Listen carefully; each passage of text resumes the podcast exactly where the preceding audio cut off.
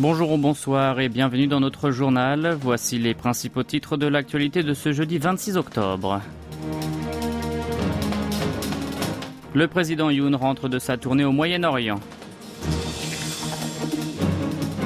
Trafic d'armes Pyongyang-Moscou, Séoul, Washington et Tokyo publient un communiqué conjoint. Le gouvernement fédéral américain désignera une journée du kimchi. Et enfin, G-Dragon inculpé pour consommation de drogue.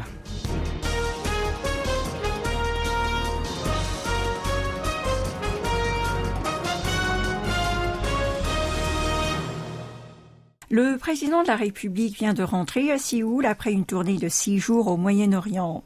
Avant de quitter hier le Qatar, sa deuxième et dernière destination, Yoon Song-yeol a tenu un sommet avec l'émir Tamim Ben Hamad Al Thani Doha, lors duquel ils se sont accordés pour élever les relations bilatérales au niveau de partenariat stratégique global. D'après le bureau présidentiel de Yongsan, les deux côtés ont profité de cette occasion pour signer un contrat de construction de 17 navires méthaniers qui servent à transporter du gaz naturel liquéfié.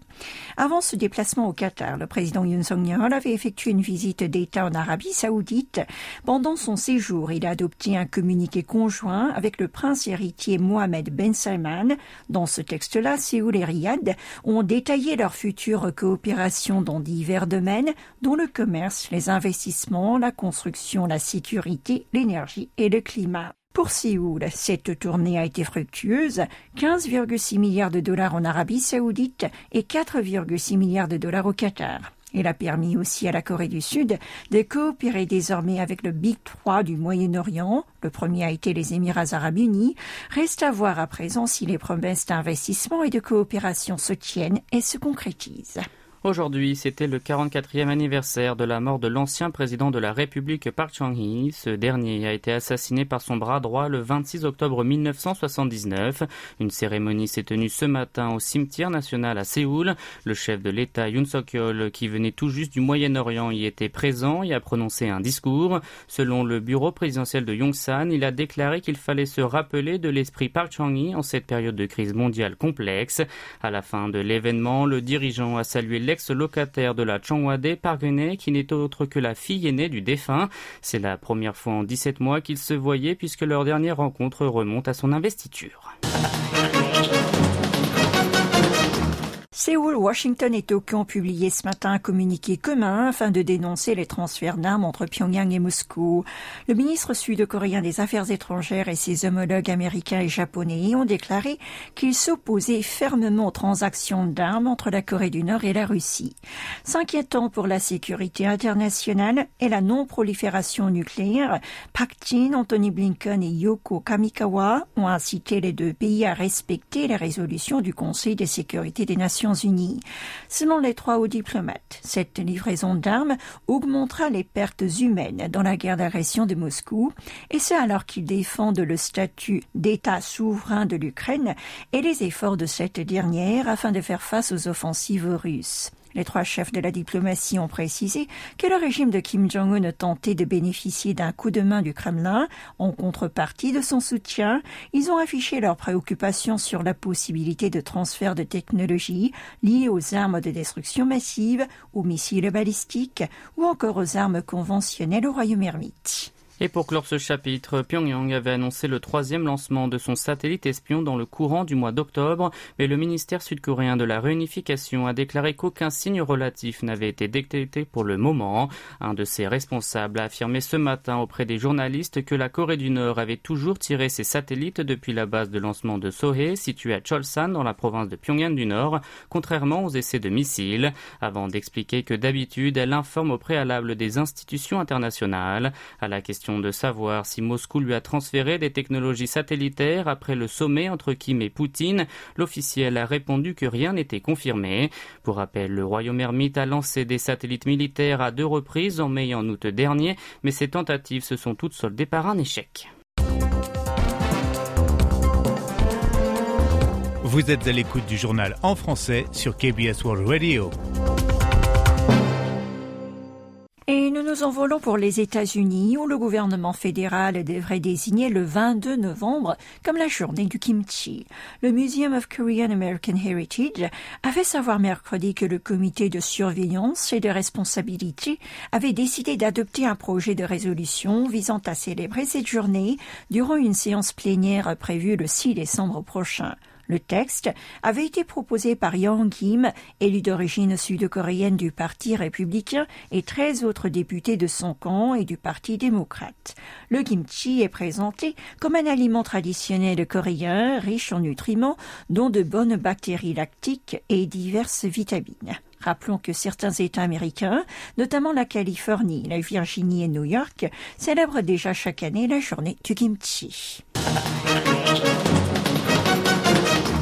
La Cour suprême a prononcé un acquittement à l'égard de Park Yu-ha, accusé pour diffamation envers les victimes de l'esclavage sexuel perpétré par l'armée japonaise pendant la Seconde Guerre mondiale.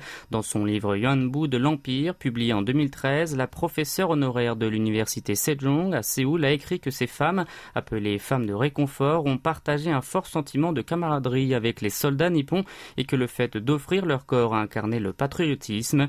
La plus haute juridiction du pays a déclaré que les expressions reconnues comme étant une à l'honneur des anciennes Yuanbu devraient être considérées comme des opinions académiques, avant d'expliquer que d'un point de vue global, il est difficile d'interpréter que son écrit renie la mobilisation forcée des victimes ou prétend une prostitution volontaire.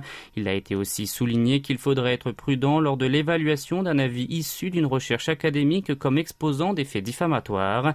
Poursuivi par le parquet en 2015, Park a été innocenté en premier ressort deux ans plus tard. Cependant, la même année, le tribunal de deuxième instance l'a condamnée à une amende de 10 millions de won, soit près de 7000 euros, estimant qu'elle avait fait souffrir les anciennes esclaves sexuelles en déformant les faits.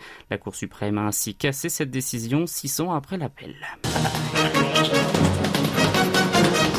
La terre a tremblé hier soir à Gongju. Un séisme de magnitude 3,4 s'est produit à 21h46 à 12 km au sud-ouest de cette ville historique située dans la province de Chungcheong du Sud, dans le centre du territoire.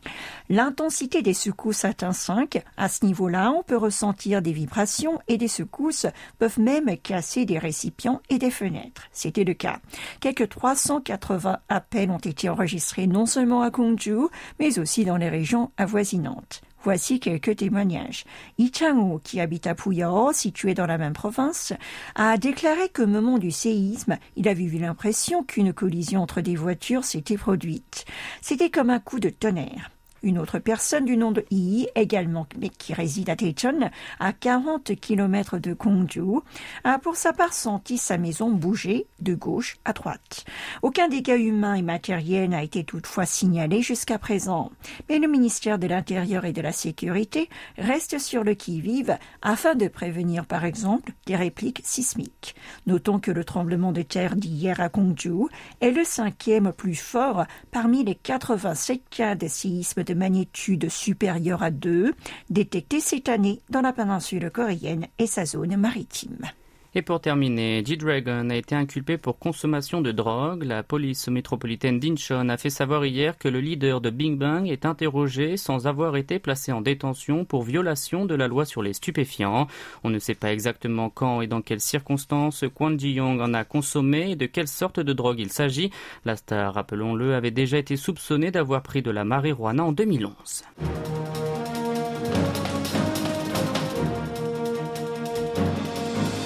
C'est la fin de ce journal qui vous a été présenté par Oh et Maxime Lalo. Merci de votre fidélité. Bon jeudi sur KBS World Radio.